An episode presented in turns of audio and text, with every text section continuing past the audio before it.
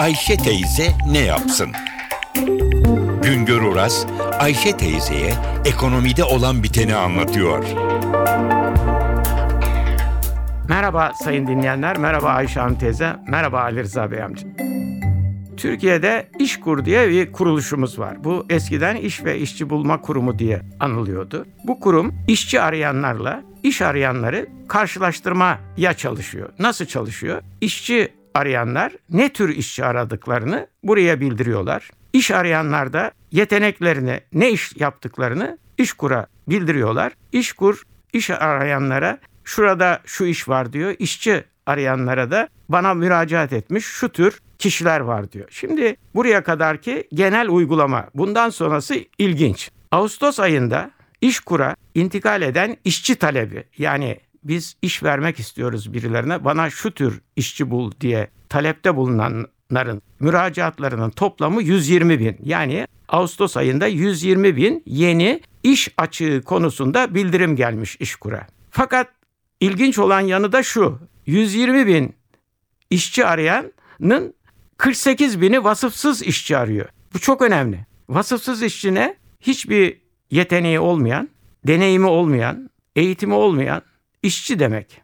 Halbuki biz neyi biliyorduk? Genel inanışımız neydi? Türkiye'de vasıflı işçi açığı var. O nedenle eğitim sistemimiz daha iyileşmeli. Vasıflı işçi yetiştirmeliyiz. Yani her işçinin belli bir sanatı olmalı, birikimi olmalı. Bu işçilerin donanımı iyi olmalı ki daha kolay iş bulabilsinler. Halbuki biraz önceki verdiğim rakamı tekrarlayayım. 120 bin işçi talebi var. Bunların 48 bini vasıfsız işçi talebi. Peki vasıflı işçi olarak aranan kimseler ne? Vasıflı işçi olarak arananların da işçi talebinin de ilk sırasında 3336 kişiyle satış danışmanları geliyor. Yani nitelikli işçi, vasıflı işçi dediğimiz zaman da aranan satış danışmanı. Ondan sonra gelenler garson, reyon görevlisi yani mağazalarda satış görevlisi, dikiş makinesi operatörü ve nihayet güvenlik görevlisi. Dikkat ediyoruz. E, halbuki biz halbuki sanayileşiyoruz. Bu sanayileşen bir ekonomide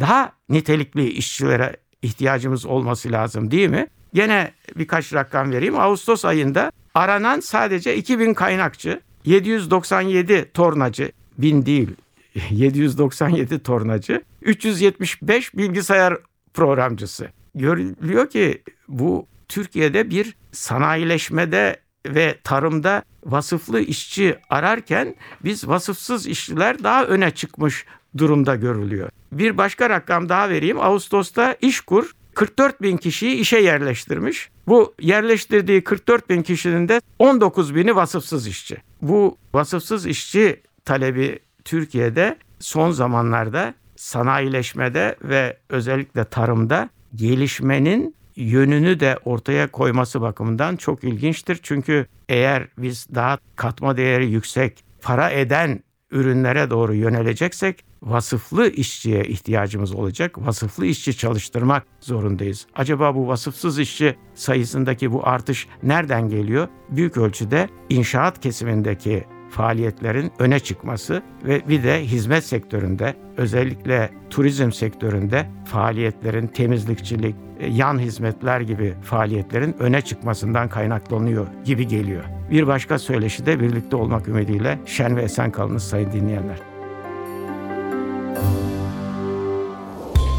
Güngör Uras'a sormak istediklerinizi ntvradio.com.tr adresine yazabilirsiniz.